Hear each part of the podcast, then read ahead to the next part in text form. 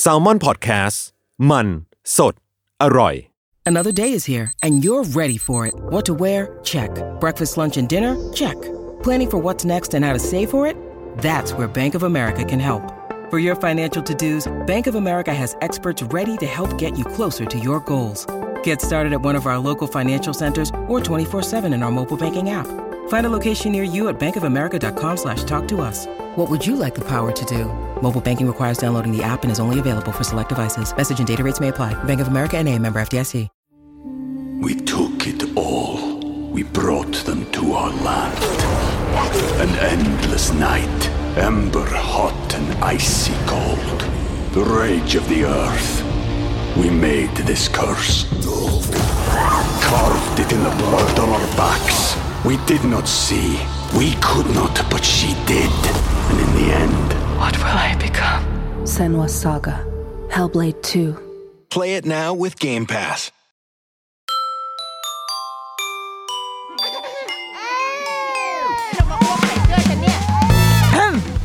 เดอะรุกี้มัมคุณแม่มือสมัครเลี้ยงกับนิดนก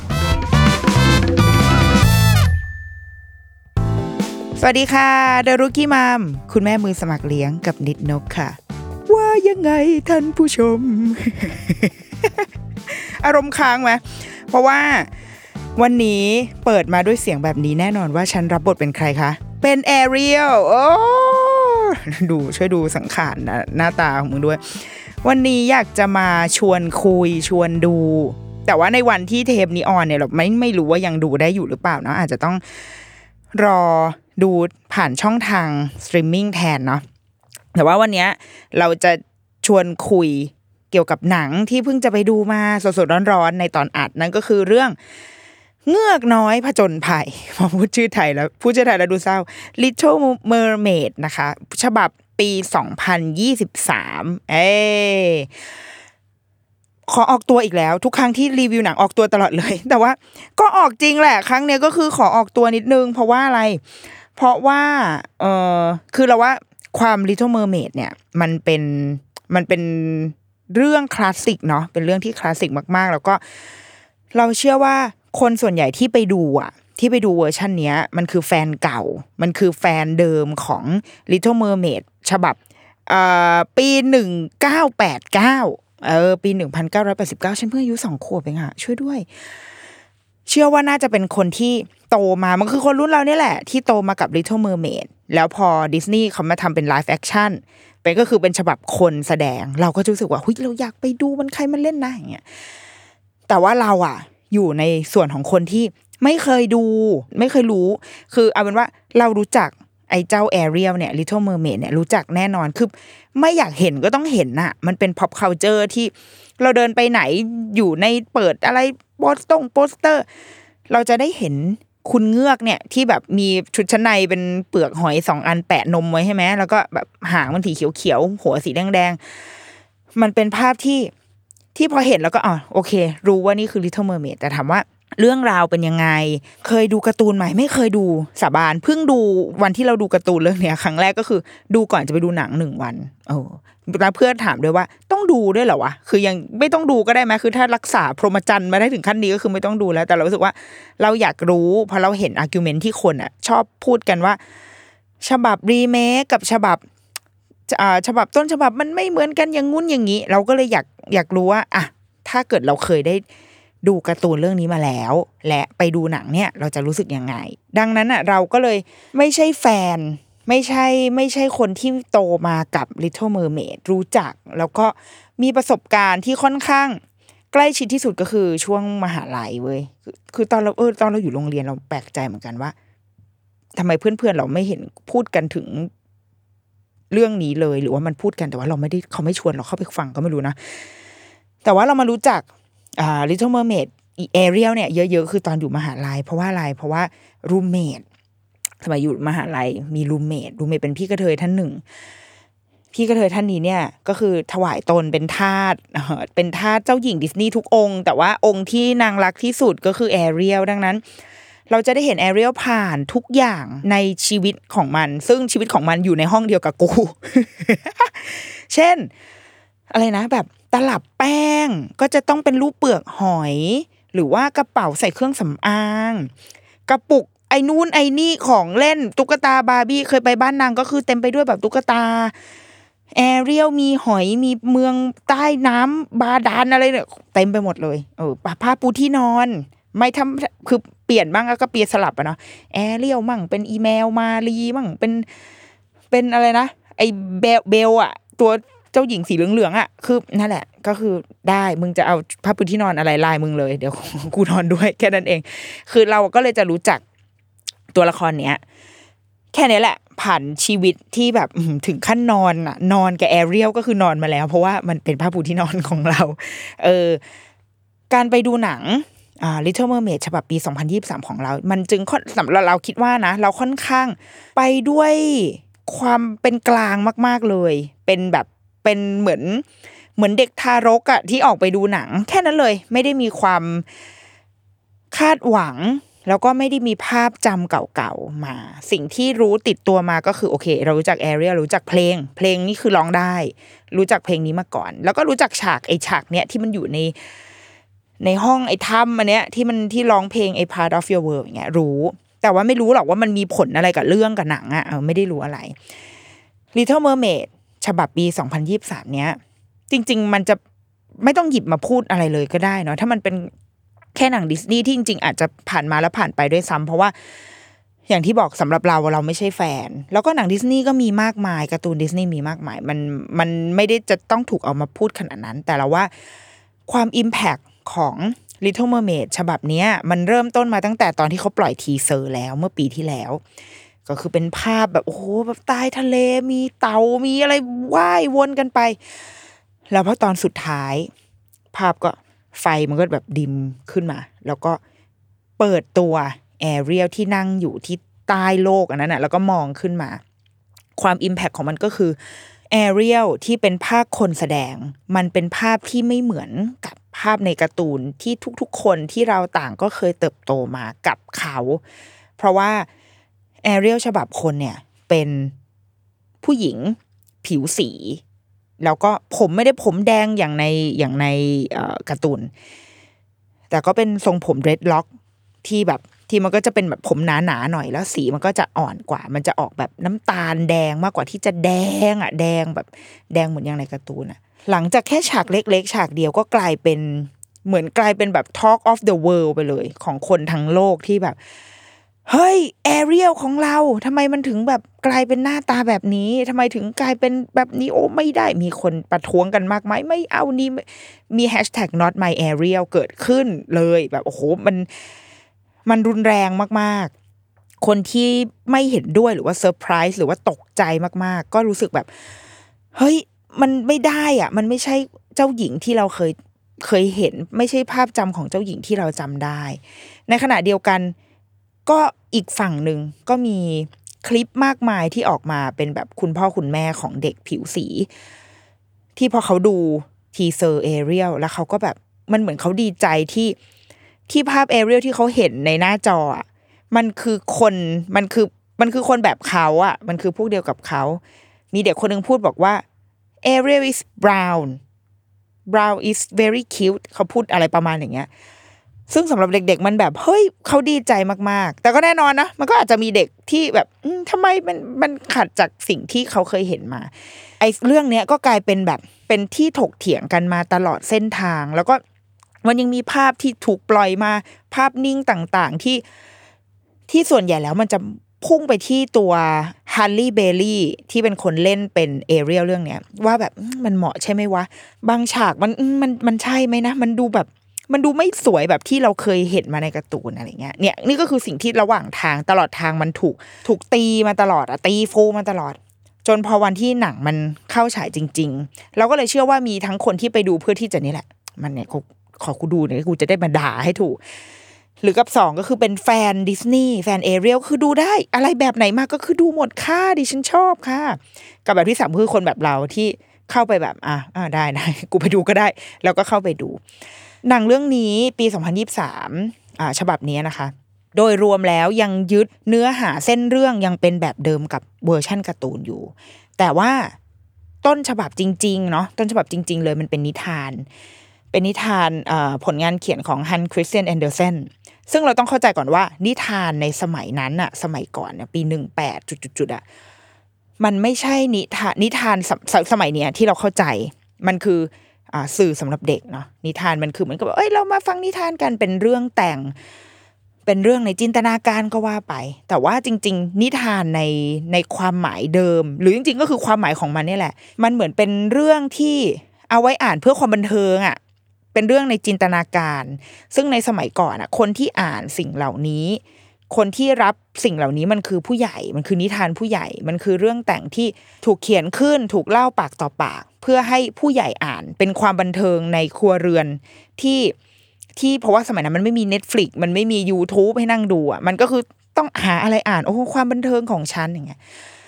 เรื่องนี้มันเป็นนิทานที่ฮันส์คริสเตียนแอนเดอร์เซนเป็นนักเขียนชาวเดนมาร์กเป็นคนเขียนสิ่งนี้ขึ้น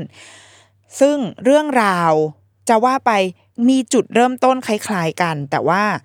เนื้อหา detail ทั้งหมดเนี่ยมันถูกมันถูกเปลี่ยนไปพอมาเป็นเวอร์ชันการ์ตูนที่ดิสนีย์ทำเมื่อปีหนึ่งหนึ่งเก้าแปดเก้าเมื่อไรจะพูดให้ถูกปีหนึ่งเก้าแปดเก้ามีการเปลี่ยนไป แต่ว่าเค้าโครงเอามา แล้วก็อย่างชื่อแอเรียลก็ไม่ใช่ชื่อจริง ๆ ในนิทาน ในนิทานชื่ออะไรมีราอะไรอะไรประมาณนี้เราจำไม่ได้นะ แต่ว่าแอเรียลเป็นชื่อที่ดิสนีย์ตั้งขึ้นมาให้ตัวละครนี้ ดังนั้น เราต้องคำนึงเอาไว้ในใจก่อนว่ามันมีฉบับนิทาน มีฉบับการ์ตูนปี 1,800 1,989 แล้วก็ปีปีนี้ 2023 เนื้อเรื่องยังคงยึดเค้าโครงเดิมอยู่ แต่ว่าพอมาเป็นเวอร์ชัน live action ปุ๊บ มันต้องขยี้มันต้องมันมีจุดที่ต้องอธิบายขยายความเยอะ เพราะว่า เพราะมันเป็นคนคือการ์ตูนสมัยสมัยที่เราอายุสองขวบอะปีแปดเก้าอะ มันความยาวแค่ชั่วโมงยี่สิบเจ็ดนาทีเอง มันสั้นๆเนาะมันก็คือแบบ ดันเรื่องให้มันไปข้างหน้าให้เร็วที่สุดอะดันเรื่องเข้าไปคือ ให้มันให้มันย่อยง่ายที่สุด ดังนั้นการกระทำของแต่ละตัวละคร ความรู้สึกนึกคิดอะมันไม่ได้ถูกดึงออกมาให้ ให้เห็นเหตุและผลมากนัก ตัวร้ายก็คือร้ายเลย ร้ายก่อนเลย ไม่ต้องยังไม่ต้องถามคือ ฉันกูแต่งหน้ามาขนาดนี้มึงต้องรู้แล้วว่ากูเป็นตัวร้ายเออซูล่าเนี่ยเปิดตัวมาโอเคกูร้ายนะ จบปะแต่ไม่ต้องรู้ว่าร้ายเพราะอะไร เหตุผลที่ท่านพ่อไม่ให้แอเรียลขึ้นไปบนผิวน้ำก็คือไม่ให้ไม่ให้ก็คือไม่ให้ ไม่ต้องรู้ว่าเพราะอะไร รู้เงื่อนไขแค่นี้ก็พอ อันนี้ก็คือเงื่อนของรูปแบบของการนำเสนอแบบการ์ตูนนะแต่พอมันเป็นหนังปุ๊บมันเป็นคนแสดงปุ๊บ มันจะไม่มีเหตุผลไม่ได้ มันเป็นมนุษย์น่ะมันไม่งั้นคนดูจะไม่ซื้ออะไรเลยในหนังเรื่องนี้เลย มันจะแบบดูไปแบบ เหมือนดูละครคุณธรรมใน TikTok อะที่อะอะได้ได้คือเออเออเอออออะแต่ว่ามันไม่สมจริง มันไม่เชื่อมันไม่ซื้อดังนั้นเวอร์ชั่น ฉบับหนังเนี่ย ความยาวมันก็เลยปาเข้าไปสองชั่วโมง นิดนิดสองชั่วโมงสิบนาทีกว่าๆค่อนข้างยาวเหมือนกัน แล้วก็เพิ่มเติมรายละเอียดเหตุผล ความรู้สึกนึกคิดของตัวละครเข้าไปค่อนข้างเยอะมาก เรื่องอย่างย่อสำหรับชาวมนุษย์ ผู้ไม่เคยรับบท ผู้ไม่เคยเป็นชาวเงือกอย่างเรา เอาเรื่องอย่างย่อไปก็คือ เริ่มต้นที่ใต้น้ำทะเล ใต้ท้องทะเลก็มีเมืองบาดาลเนาะมีเทพที่ชื่อว่าอ่าไทรตันเป็นเจ้าแห่งเมืองบาดาลท่านเทพเนี่ยก็มีลูกสาวเป็นเงือกอยู่เจ็ดคน แต่ว่าอีลูกคนที่เจ็ดเนี่ย คือเอเรียลปรากฏว่าในวันแรกนัดประชุมอ้าวลูกๆ จงมาประชุมกัน ในหนังอะให้แบ็กกราวว่าลูกๆทั้งเจ็ดเนี่ยเหมือนเป็นตัวแทนของน่านน้ำทั่วโลกไปหมด ดังนั้นเงือกเนี่ยเมื่อเราอยู่ในน้ำอะเราจะไปที่ไหนก็ได้ มันไม่มีพรมแดน มันว่ายไปแบบว่าทั่วตรงนู้นตรงนี้ ดังนั้นลูกทั้งเจ็ดของเอ่อไทรตันอะแต่ละคนก็จะไม่เหมือนกันเลย สีหาง สีผิวสีผมทุกคนแตกต่างหมด บางคนเป็นเอเชียนดูรู้อะแบบดูมองแล้วรู้ว่าเป็น Asian บางคนดูมีความแบบสแกนดิเนเวียมากแบบผมสีออกเขาเรียกผมสีอะไรสีเทาๆอะ ดอกเลาเหรอหรือเปล่านะแบบผมสีเทาเงินเงินๆอะเทาๆเงินเงินๆคิ้วก็เงินเงินๆดูเป็นยุโรปทางเหนืออะไรอย่างเงี้ย แล้วก็มีสีแบบเป็น Hispanic ก็มีคือมีหลายแบบมากๆ พอนัดประชุมลูกสาวเสร็จเอาปรากฏลูกสาวคนเล็กไม่อยู่ ซึ่งอีกคนเล็กก็คือใครแอเรียลใช่ไหมนางเอกจะมาเปิดตัวธรรมดาไม่ได้ ก็คือแอเรียลเนี่ย เป็นลูกคนเล็กที่ชอบออกผจญภัย ชอบแบบออกไปสำรวจน่านน้ำคือเป็นคนเป็นคนรักการเรียนรู้อะ เป็นคนชอบสำรวจนะนั่นก็ว่ายไปสิมีเพื่อนรักเป็นปลาปลาอะไรก็ไม่รู้ แต่พอในหนังรู้สึกมีความเป็นปลาเสือพ่นน้ำนิดนึงนะเพราะมันมีฉากอีปลาพ่นน้ำชื่อว่าเจ้าฟลาวเดอร์ มันก็ว่ายไปว่ายไปกับอีฟลาวเดอร์ไปจนเจอนู่นเจอนี่ แล้วก็สิ่งที่แอเรียลชอบที่สุดก็คือเขามี wonder ต่อโลก โลกที่อยู่ข้างบนผิวน้ำตรงนั้นอะเพราะว่ามันจะมีแบบของที่มนุษย์โลกอะมันแบบทิ้งลงมาในทะเลอะมันก็แบบร่วงตกลงมามีมีเรือที่อับปางมีกล้องส่องทางไกลที่ชาวเดินเรือทำตก มีช้อนส้อมมีไอ้นู่นไอ้นี่ที่มันตกลงมาในทะเลถ้าเป็นสมัยนี้คืออาจจะมีถ้วยบะหมี่มีอะไรวะมีหลอด มีแก้วพลาสติกอะไรใช่ไหมขอบคุณมากที่หนังไม่ได้พาเราไปในทางรักโลกขนาดนั้นนะคะเอ่อก็มีข้าวของอะไรมาแอเรียลก็จะเก็บสะสมสิ่งเหล่านั้นแล้วเหมือนก็ wonder ว่า แล้วโลกข้างบนนั้นอะมันมันเป็นยังไงกันนะ คนข้างบนมันเป็นยังไง ดังนั้นแอเรียลก็เลยจะชอบขึ้นไปบนผิวน้ำเพื่อที่จะไปดูโลกข้างนอก แต่ว่าก็ไปได้แค่นั้นแหละ เพราะว่าเป็นเงือกไง คือขึ้นไปอยู่บนน้ำเลยก็ไม่ได้ เท้าก็ไม่มีมันก็ไปไหนไม่ได้ใช่ไหมแอเรียลความใฝ่ฝันของแอเรียลที่มันสะท้อนอยู่ในเพลง Part of Your World ที่เราน่าจะได้ฟังกันต่อให้เราไม่เคยดูหนังอะเราเชื่อว่าต้องเคยได้ยินเพลงนี้กันบ้างแหละ ไม่ได้ยินทั้งเพลงก็ต้องได้ยินแค่ท่อนหนึ่งบ้างแหละ มันคือเพลงที่สะท้อนความรู้สึกของแอเรียลจริง ๆ ว่าจะต้องทำยังไงถึงจะได้ขึ้นไปอยู่บนนั้น ยังไม่ได้พูดถึงผู้ชายเลยนะคะ นี่เรายังไม่ไปถึงผู้ชายนะ แต่ว่ามันเป็น inner เป็นความปรารถนาของตัวละครนี้อยู่แล้ว ว่าอยากจะขึ้นไป ทีนี้แอเรียลก็อยากขึ้นไปมาก วันนั้นก็เลยหนีพ่อขึ้นไป ขึ้นไปปุ๊บก็ไปเจอเรือ เรือที่พระเอกชื่อเอริกเอริกเนี่ยเป็นเป็นเหมือนกัปตันเรือที่ออกมาผจญภัยเหมือนกัน บนเรือผู้คนก็เต้นลงเต้นรำไอ้เอเรียลก็แบบโอ้แต่แล้วนี่ไงโลกที่ฉันเห็นแบบว่าผู้คนเต้นรำใช้สองเท้าในการแบบ ต้นรำเล่นดนตรีอย่างงุ้นอย่างนี้ ปรากฏว่าเรือของเอริกยังไงคะล่มไปชนไปชนภูเขาบางอย่างแล้วก็แบบอื้อเรือแตกล่มอ่าชาวเรือก็ออกอ่าอะไรอพยพมาขึ้นเรือเรือสำรองได้ แต่ว่าเอริกเนี่ยดันไปช่วยหมาหมาของนางชื่อแม็กนางไปช่วยหมาช่วยหมาจนรอด แต่ว่าตัวเองไม่รอดตัวเองแบบเอ่อหายจมหายไปกับเรือ ก็เลยเป็นเอเรียลเนี่ยแหละ ที่ไปช่วยเอริกขึ้นมา แล้วก็เอาไปไว้ที่ชายฝั่งเอเรียลก็คือพอเห็นเอริกก็แบบว่ามีความแบบโอ้แต่แล้วมนุษย์ผู้น่ารักนางก็มีความชอบไงรออะอยากได้เวอร์ชันการ์ตูนเนี่ย แสดงถึงความร่าความร่าความร่านของเอเรียลเยอะมาก แบบหน้าหน้าตาคือแบบอยากกินอะ อยากกินผู้ชายคนนี้แล้ว แต่ว่าเวอร์ชันหนังอะแล้วว่าแววตาของคนเล่นอะ ยังรู้สึกว่า คือรักแหละหมายถึงว่ามีความสนใจในผู้ชายคนนี้ แต่ว่า มันยังมีแววตาของความสงสัยด้วยว่าเฮ้ยนี่คือมนุษย์ที่เราได้เข้าใกล้มากที่สุดเหมือนอยากจะศึกษาอนาโตมีของมนุษย์ผู้นี้อะแบบอุ้ยก็นี่มันฉันได้สัมผัสมนุษย์ตัวจริง ๆ แล้วมันเป็นแบบนี้แล้วหน้าตาเขาเป็นแบบนี้ดังนั้น มันคือมนุษย์คนแรกอะมัน first impression ของการได้เจอมนุษย์อะมันก็มันก็เป็นไปได้เนาะที่เขาจะรักอ่าทีนี้ ไอแอเรียลก็แบบส่งเสียงขึ้นมา เอริกก็ลืมตาขึ้นมาแต่ว่ามันแบบเบอร์เบอร์ไงความแบบเพิ่งเพิ่งจมน้ำลืมตามาอะไรวะอะไรใครเสียงใครเนี่ย รู้แค่ว่ามีคนที่เสียงเนี้ยช่วยเหลือเราเอาไว้ แล้วก็ไอ้พวกทหงทหารก็เฮ้ยเฮ้ยเจอแล้วเจอเจ้าชายแล้ว ก็มาลากตัวเอริกขึ้นไปเอเอเรียลก็ว่ายกลับลงไปในน้ำเอริกก็เลยตั้งใจว่าจะต้องตามหาหญิงงามลึกลับที่มีเสียงอันแสนไพเราะเนี่ยที่มาช่วยตัวเองอะให้ได้ ส่วนแอเรียลก็ไปอยู่ในน้ำแล้วก็แบบ โอ้แต่แล้วฉันหยุดคิดไม่ได้ฉันอยากจะคือมันเราเราเรานี่พยายามดีเฟนต์มากนะเรารู้สึกว่ามันไม่ใช่ความร่านอันนี้เวอร์ชันหนังนะมันไม่ใช่ความอยากได้ผู้ชายคนนี้ แต่มันเหมือนแบบ เราเข้าไปใกล้มนุษย์ เราเข้าไปใกล้สิ่งที่เราใฝ่ฝันสุดๆแล้วอะต้องต้องไปอะคือต้องเอาให้สุดอะคือไปอยู่ข้างล่างไอไอเอเรียก็ไม่ไหวแล้ววออยากขึ้นน้ำ พ่อก็ไม่ให้พ่อก็แบบไอไม่ได้ ฉันรู้เรื่องนะแกไปสัมผัสมนุษย์มาใช่ไหมน้อยแน่นังลูกชั่วก็ทะเลาะกัน เดชบุญ เดชบุญไหมเนี่ยที่ใต้น้ำก็คือมีหนังแม่มด ก็คือเออร์ซูล่าเออร์ซูล่าเป็นปลาหมึกปลาหมึกยักษ์ปลาหมึกที่แบบว่าหน้าร้ายๆอะเออนางก็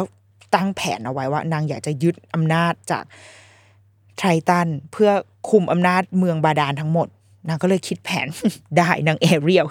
ฉันจะทำให้พ่อแกอกแตกตาย ก็เลยไปแลกข้อเสนอกับแอเรียลว่า ฉันจะให้แกเนี่ยขึ้นมาข้างบน บนผิวน้ำไปเป็นมนุษย์ได้เลย ถ้าในสามวันสามารถทำให้เจ้าชายอะ มาจุมพิษได้ ฉันมอบสิทธิพิเศษเป็นมนุษย์ไปเลยจ้า มอบขาเดินไปเลย แต่ถ้าทำไม่ได้แกจะต้องกลับมาเป็นเงือกเป็นเงือกไปเลยตลอดชีวิตแล้วก็ต้องเป็นทาสของฉันแอเรียลก็แบบ โอ้ได้ค่ะ ก็เลยทำการแบบ แลกสิทธิพิเศษไป โดยที่มีข้อแม้ว่า เอเรียลจะต้องมอบเสียง มอบเสียงของเธอ เอาไว้ที่อ่าเออร์ซูล่าเอเรียลก็แบบได้ อะไรก็ได้ ยอมทุกอย่างก็ขึ้นไปข้างบนนั้น ไปอยู่กับเอริก ได้แบบใกล้ชิดกันแต่ว่าไม่สามารถที่จะพูดได้ดังนั้นเอริกก็เลยจำ เอเรียลไม่ได้เพราะว่ามันไม่มีเสียงเสียงเป็นสิ่งเดียวที่ทำให้เชื่อมสองคนนี้เข้าไว้ด้วยกัน แล้วก็เป็นการผจญภัยต่อไปนะว่าเขาจะจุมพิตกันทันไหมซึ่ง spoil ไปเลยว่าไม่ทัน เพื่อเรื่องมันก็จะดำเนินต่อไปไงไม่ทันแล้วเออร์ซูลามันก็มีการขึ้นมา อย่างงู้นอย่างนี้ทีนี้ก็ตัดภาพกลับมาว่า แล้วเมื่อดูจบแล้ว มีอะไรบ้างที่เราอยากจะพูดถึง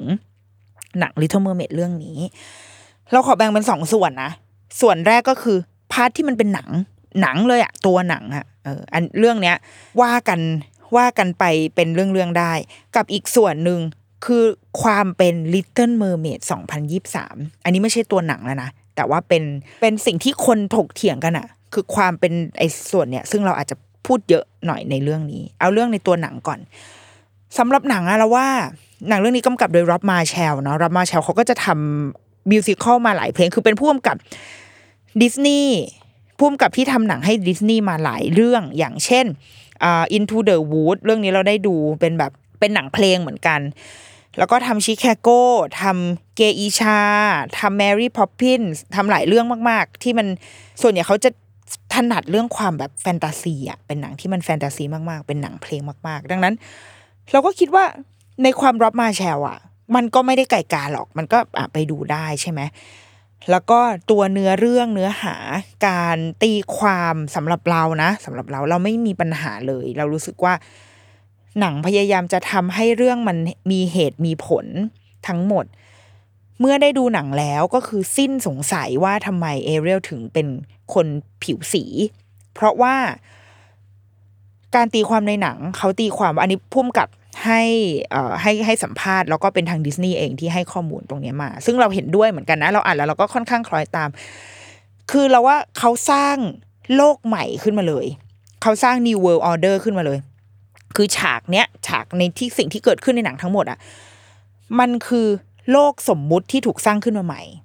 ดังนั้นมันจะไม่มี ตรงนี้คือส่วนหนึ่งของยุโรปของเอ่อทะเลคาริเบียนอะไรเงี้ยไม่มี เป็นโลกสมมุติ เรารู้เงื่อนไขว่าเมื่อใดก็ตามที่เราอยู่ใต้น้ำน่านน้ำมันคอนเน็กกันทั้งหมด มันเชื่อมต่อกันทั้งหมด ดังนั้นเงือกที่เป็นปลาจะว่ายไปที่ไหนก็ได้ อยู่ตรงไหนเอ่อเป็นเหมือนเป็นอิสระเสรีที่สุด ดังนั้นเงือกมันก็เป็นใครก็ได้ เช่นเดียวกันเขาบอกว่าผู้กำกับบอกว่ามันมี argument บางคนที่บอกว่า เรื่องเนี้ยเงือกมันต้องเป็นคน Danish เพราะว่าต้นฉบับมันมาจากประเทศนั้นใช่ไหมแต่ผู้กำกับก็เลยบอกว่า แล้ว คนที่นั่นก็สามารถเป็นคนผิวสีอะไรก็ได้หรือเปล่า ดังนั้นเงือกก็สามารถเป็นเป็นใครก็ได้ และพอด้วยความที่มันเป็นเป็นโลกใหม่อะเป็นโลกที่ถูกสร้างขึ้นใหม่ มันจึงไม่มีไม่มีภาพเดิม มันจะเป็นใครก็ได้จริง ๆ นั่นแหละ ตัวละครในในนั้นนะคะ อย่างเงือกพี่น้องที่เราเล่าให้ฟังเนาะมันก็จะเป็นแบบมีคนหลากหลายสีผิวเชื้อชาติเลย แล้วก็ในเกาะ ที่เป็นคิงดอมของเอริกเนี่ยมันไม่รู้ชื่ออะไรเนาะแต่รู้แค่ว่าประเทศของเขาอะมันเป็นเกาะที่เอริกอะอยากจะออกไปข้างนอกตลอดเวลาอยากจะออกไปผจญภัย เพราะว่าเขาอยากรู้ว่าโลกข้างนอกอะเป็นยังไง เพราะว่าเกาะของเขามันตัดขาดจากจากโลกภายนอกไปหมด เราไม่รู้หรอกว่าโลกข้างนอกเขาจเจริญไปถึงไหนเอริกมีฉากหนึ่งพูดถึงยาควินินที่แบบไปเอามาจากยุโรปยุโรปอะไรเงี้ย แล้วอีที่เกาะเนี้ยที่เราไม่รู้เลยว่าข้างนอกเป็นยังไงอะ มันมันประกอบไปด้วยอะไรบ้าง ฉากหลังในเกาะในเกาะที่หนังชวนให้เราดูอะค่ะ มันก็เต็มไปด้วยความหลากหลายเหมือนกัน ผู้คนที่อยู่ในเกาะนั้นเป็นส่วนผสมของทุกเชื้อชาติ ทุกสีผิว มีพระราชินีเป็นคนสีผิวเหมือนกัน แม่ของเอริก แต่ว่ามารู้ในภายหลังว่าเอริกเนี่ยเป็นอดอปนะ คือคือเหมือนเก็บมาได้แล้วก็เอามาเลี้ยงเป็นเจ้าชาย ก็คือไม่ใช่ลูกแท้ๆแต่ว่ามันก็จะมีการพูดถึงความสัมพันธ์ที่ ที่ไม่จำเป็นที่ต้องเป็นสายเลือดด้วยซ้ำแต่โอเค อันนั้นประเด็นนั้นยกไปก่อนนะแต่ว่าที่ราชินีเป็นคนผิวดคนที่เป็นคนรับใช้เหมือนเป็นการแก้แค้นก็เป็นแบบคนผิวขาว มีคนที่แบบเป็นคนเอเชียนในตลาดในตลาดมีคนเอเชียนมาขายของ มีคนสีนู้นสีนี้ คือเอาเอาเป็นว่าจะว่าตั้งใจก็ได้แหละ มีความตั้งใจอะ จะให้เห็นว่านี่คือโลก นี่คือเกาะเนี้ยเหมือนเป็นตัวแทนของโลกอะ ที่มันเต็มไปด้วยผู้คนที่หลากหลาย แต่ว่า ทุกคนคือมนุษย์ที่เท่าเทียมกันไปหมด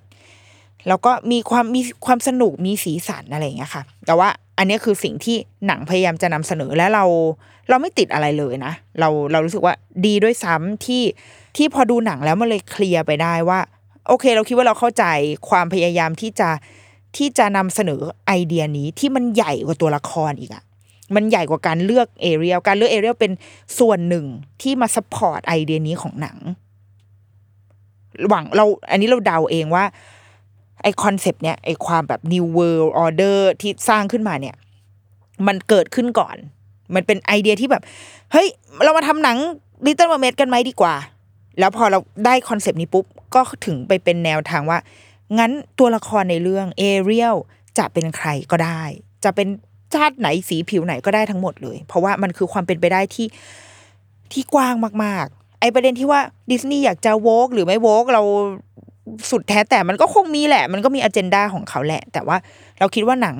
ทำหน้าที่ตรงนี้ได้ดีเอ่อ part เพลง เราว่าทำได้ดีเลย ดีก็เหมือนเข้าใจว่าอ่า composer เป็นคนเดิมจากภาคอ่าภาคการ์ตูนค่ะ แต่ว่ามีการเขียนเพลงเพิ่ม มีเพลงให้พระเอกร้อง แล้วก็มีเพลงที่แบบตอนนี้ลูกดิฉันก็คือฟังไม่หยุดคือเพลง s c a r d l e b u t ที่อีตัวละครนก s c a r d l e เนี่ย ร้องเป็นเพลงแต่งใหม่ ซึ่งก็จะนำไปสู่สิ่งที่ดีอีกหนึ่งอย่างของหนังเรื่องนี้ก็คือ เพื่อนของแอเรียลทั้งสาม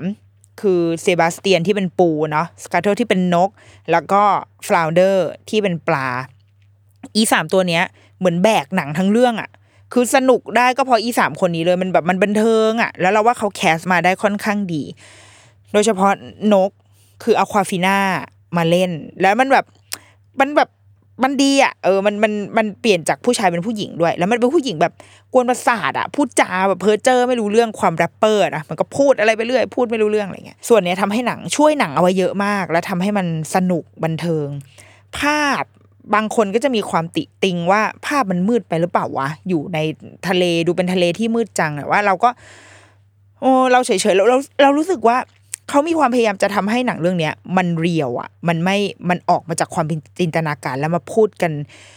บนบนโลกที่พยายามสร้างบรรยากาศให้โลกสมมุติโลกใบเนี้ย มันจริงจริงที่สุด แม้กระทั่งโลกใต้น้ำก็ยังดูจริงมีฉากที่ดูแฟนซีอยู่ฉากเดียวก็คือฉากเพลง Under the Sea ที่เซบาสเตียนร้องแล้วก็ อีพวกนกกุ้งหอยปูปลาอะไรก็ออกมาเต้นกันอย่างเงี้ย ขนาดอันนั้นแฟนตาซีแล้วนะ ก็ยังยังมีความจริงอยู่เลยอะ่ะดังนั้นเรื่องภาพเรื่องความแบบความจริงอะ่ะอาจจะ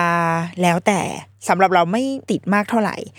มีบางฉากที่ตลกตลกสำหรับเราแบบแบบเขินเขินนิดนึงคือแบบว่าฉากที่พวกเงือกมันขึ้นมาอยู่บนผิวน้ำหรือตอนแบบ ท่านพ่อทรายท่านขึ้นมาอยู่บนผิวน้ำอะไรเงี้ยมันมันตลกอะ่ะการนำวิธีการ งานภาพงานแบบแสงเงาอะไรเงี้ยเราเราเราตลกนิดนึง แต่ว่าไม่ได้เป็นสาระสำคัญ อะไรที่ทำให้รู้สึกแย่กับหนังขนาดนั้น ดังนั้นในแง่ของความเป็นหนังบันเทิง สนุกดูได้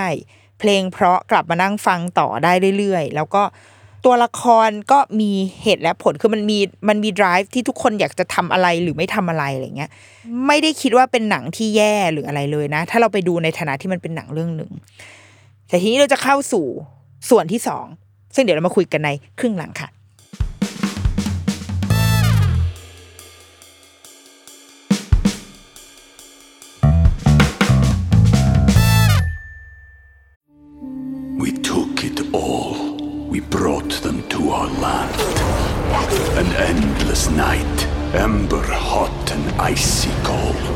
The of the earth. We made this curse. Carved it in the blood on our backs. We did not see. We could not, but she did. And in the end, What will I become? Senwa Saga. Hellblade 2. Play it now with Game Pass. When you need mealtime inspiration, it's worth shopping Kroger, where you'll find over 30,000 mouth-watering choices that excite your inner foodie. And no matter what tasty choice you make, you'll enjoy our everyday low prices, plus extra ways to save, like digital coupons worth over $600 each week. You can also save up to $1 off per gallon at the pump with fuel points. More savings and more inspiring flavors make shopping Kroger worth it every time. Kroger, fresh for everyone. Fuel restrictions apply.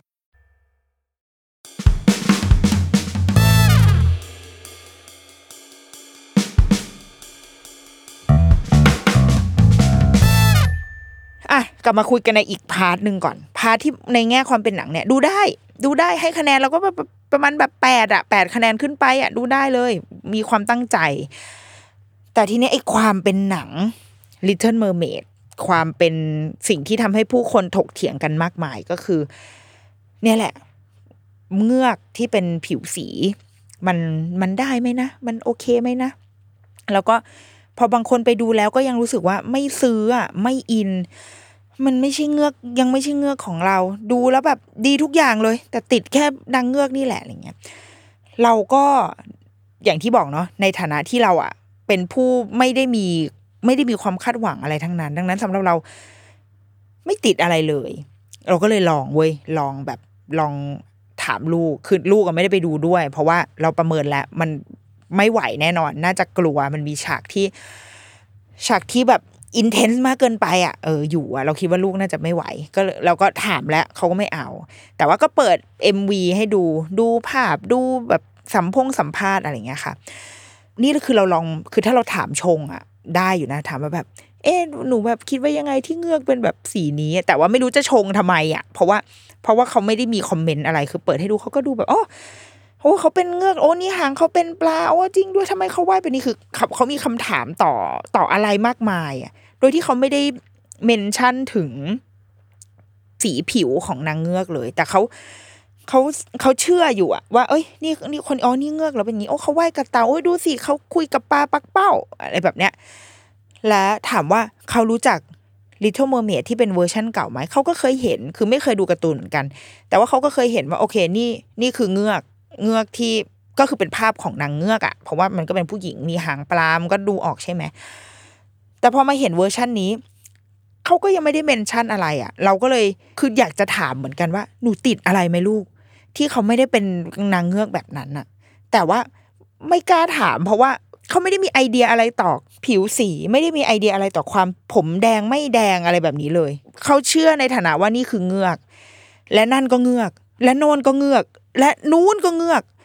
แสดงว่าสำหรับเด็กสำหรับเรานะ โดยแบบโดยบริสุทธิ์ที่สุดเลย แบบโดยที่ไม่ได้ อาจจะด้วยความที่เราก็ไม่ได้ชอบอะคือเราไม่ได้สะสมของอะไม่ได้ไม่ได้ให้อินพุตอะไรลูกไปว่าแบบโอ้ยนี่เป็นนางเงือกอย่างงู้นอย่างนี้นะคือเราไม่ได้มีสตอรี่อะไรกับสิ่งนี้อะก็คือแค่เปิดให้ดูเราคิดว่าเขาก็แค่เห็นว่านี่ก็คือ นี่ก็คือรูปแบบหนึ่งของนางเงือกอะว่ามันก็จะเป็นแบบนี้ก็ได้ แล้วก็จะเป็นแบบนี้ก็ได้ แล้วก็จะเป็นแบบโน้นก็ได้ เป็นแบบไหนก็ได้ มันแล้วว่ามันไม่ได้ต่างอะไรกับพจมานสว่างวงศ์ที่เราโตมา แบบว่าพจมานเนี่ย ตั้งแต่เราโตมาเนี่ยมันมีหลายเวอร์ชันมากๆเลย เวอร์ชันที่เราจำได้มากที่สุดก็คือเวอร์ชันจอยลีลานีลีลานีสีเพนตอนช่องสามตอนนั้นเราอยู่ประถมแล้วจำได้ว่าตอนคุณจอยเป็นอพจมานฉบับนั้นนะโดนด่าเละไม่เราไม่แน่ใจว่าโดนด่า เพราะว่าอะไรวะ เพราะอะไรไม่รู้หรือหรือว่าเราเราจำไม่ได้อะว่าเพราะอะไรไม่สวยไม่พอหรืออะไรอย่างเงี้ยแต่ว่าก็เป็นฉบับที่เราจำได้ เพราะว่าเราเราเกิดมาก็คือเราเจอพจมานฉบับนั้น แล้วหลังจากนั้นมันก็มีพจมานมาเรื่อยๆนะคะ มันก็มีแบบฉบับล่าสุดไม่รู้ล่าสุดหรือเปล่า ที่เคยเปิดเจอผ่านๆก็คือมินนะมินพีชญาอะไรประมาณเนี้ยเนาะคือมันมีเยอะแยะไปหมดอะหรือปริศนา คนรุ่นก่อนหน้าเรา ทุกคนก็จะแบบปริศนาต้อง ต้องหมิวลลิตาเท่านั้น แต่ว่าฉันโตมากับเทย่าโรเจอร์ไง แล้วเทย่าโรเจอร์ก็ไม่ผิดอะไรแล้วก็ดี ท่านชายพจน์ก็คือพี่ติ๊กไง ก็คือภาพที่เราจำมันคือ มันคือโลกในยุคของของเราอะ่ะ มันคือสิ่งที่เราจะโตมากับสิ่งนี้อะ่ะ แต่คุณจะเคยมีความทรงจำกับพจมานสว่างวงกับปริศนาเอ่อขุดทากุลก็เป็นก็คือเป็นเรื่องของคุณแม่นะ เพราะว่า ฉันรู้จักเทย่าดีไม่ดีไม่รู้ แต่นี่คือสิ่งที่ถูกสร้างมาในยุคของเรา ดังนั้นเราว่ากับเอเรียลก็อาจจะเหมือนกัน คือเขารับรู้แหละว่ามันมีเอเรียลอื่น แล้วเอเรียลมันไม่ได้มีแค่สองฉบับด้วยนะเว้ย มันก็มีเป็นแบบดิสนีย์ออนไอซ์ก็มีคนที่มาเล่นอยู่บนแบบน้ำแข็งอะเพียงแค่ว่ามันมันไม่ได้ mass พอที่แบบคนจะรู้จักถูกปะเราเลยคิดว่ามันจะต้องมีอีกอะคือ มันคือนิยายเรื่องหนึ่งที่จะต้องถูกตีความใหม่ ถูกสร้างใหม่ ถูกรีเมคใหม่ไปเรื่อยๆ ถ้าเรารอบเนี้ยเราคิดว่าเป็นไปได้ที่เราจะไม่พอใจ เพราะว่ามันเหมือนอกหักเนาะมันเป็น live action ครั้งแรกอะที่ถูกเอาเอเรียลมาทำที่เอเรียลถูกเอามาทำเป็นคน เราก็หวังแหละว่าอยากจะได้เห็นแบบแบบที่เราอยากเห็น แต่ว่า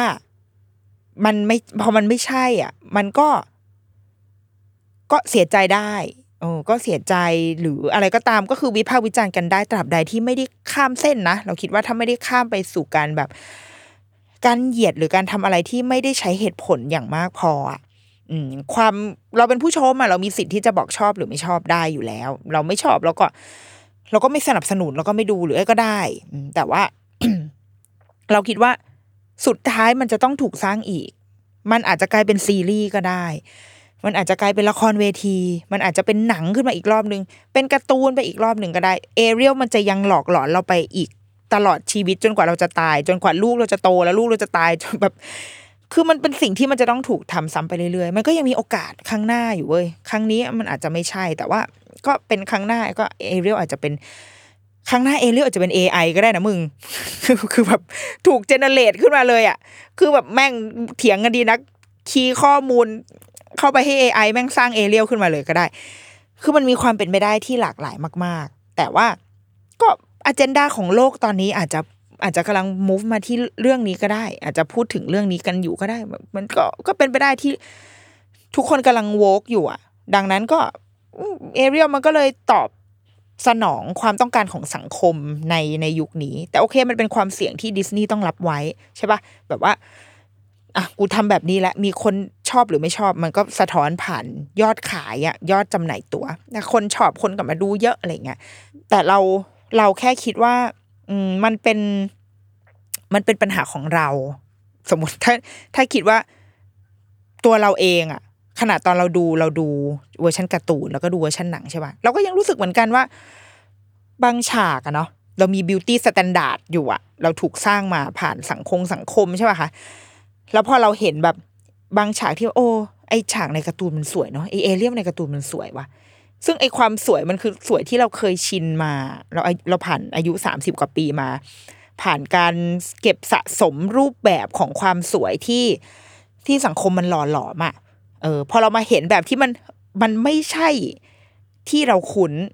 แน่นอนว่ามันขัดกับความรู้สึก แต่ว่าเราพยายามจะทำความเข้าใจเหมือนแบบ เออ อ๋อเออ มันก็โอเคอยู่นะ เวลาเขายิ้มเวลาเขาอะไรมันก็น่ารักดีอยู่นะ แล้วมันก็มีมีข้อจำกัดของของเขาเรียกอะไรแบบเผ่าพันธุ์น่ะ คือความเป็นอย่างเราเป็นคนเอเชียน เราก็จะมีข้อจำกัดแบบนี้ รูปหน้า โครงสร้างผม โครงสร้างจมูกอะไรของเรา มันก็จะเป็นแบบหนึ่งคนยุโรปก็จะเป็นแบบหนึ่งคนผิวสีก็จะเป็นแบบหนึ่งมันมีข้อจำกัดในด้านร่างกายอนาโตมีของเขาอยู่อะมันเลยทำให้ความสวยหรือว่าความเป็น เอกลักษณ์ของแต่ละคนตัวตนของแต่ละคนมันแตกต่างกันไป ตรงนี้หรือเปล่าที่เราน่าจะต้องแบบทำความเข้าใจกับกับความสวยที่อาจจะหลากหลายและแตกต่าง แล้วก็ย้อนกลับไปอีกทีหนึ่งนะ เรารู้สึกว่ากับเด็กๆเขาไม่มีปัญหา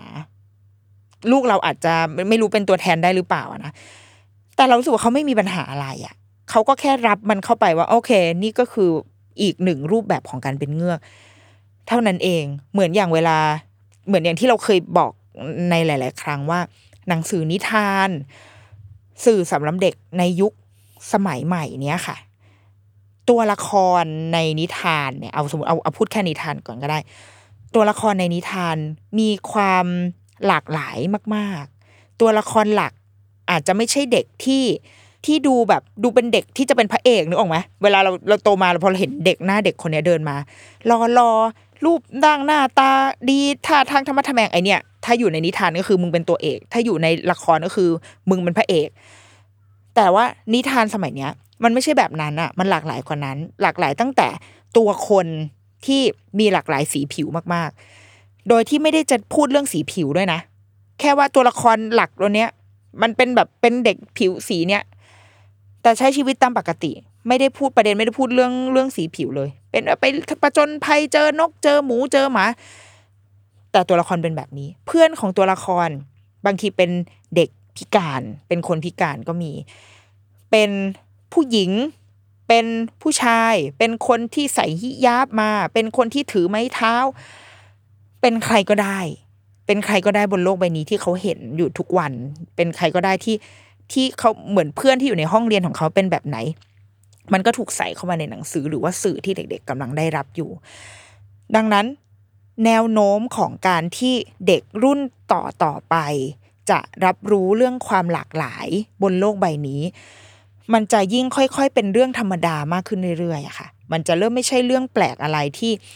ที่จะมีคนคนดำคนขาวคนเขียวคนอะไรอยู่ด้วยกันอะ มันเป็นเรื่องธรรมดามากๆ ใครจะเป็นพระเอกนางเอกก็ได้เอาก็เป็นไปดิ มันไม่มันไม่ได้แบบ matter อะไร ตราบใดที่เราไม่ได้ไปพยายามแบบ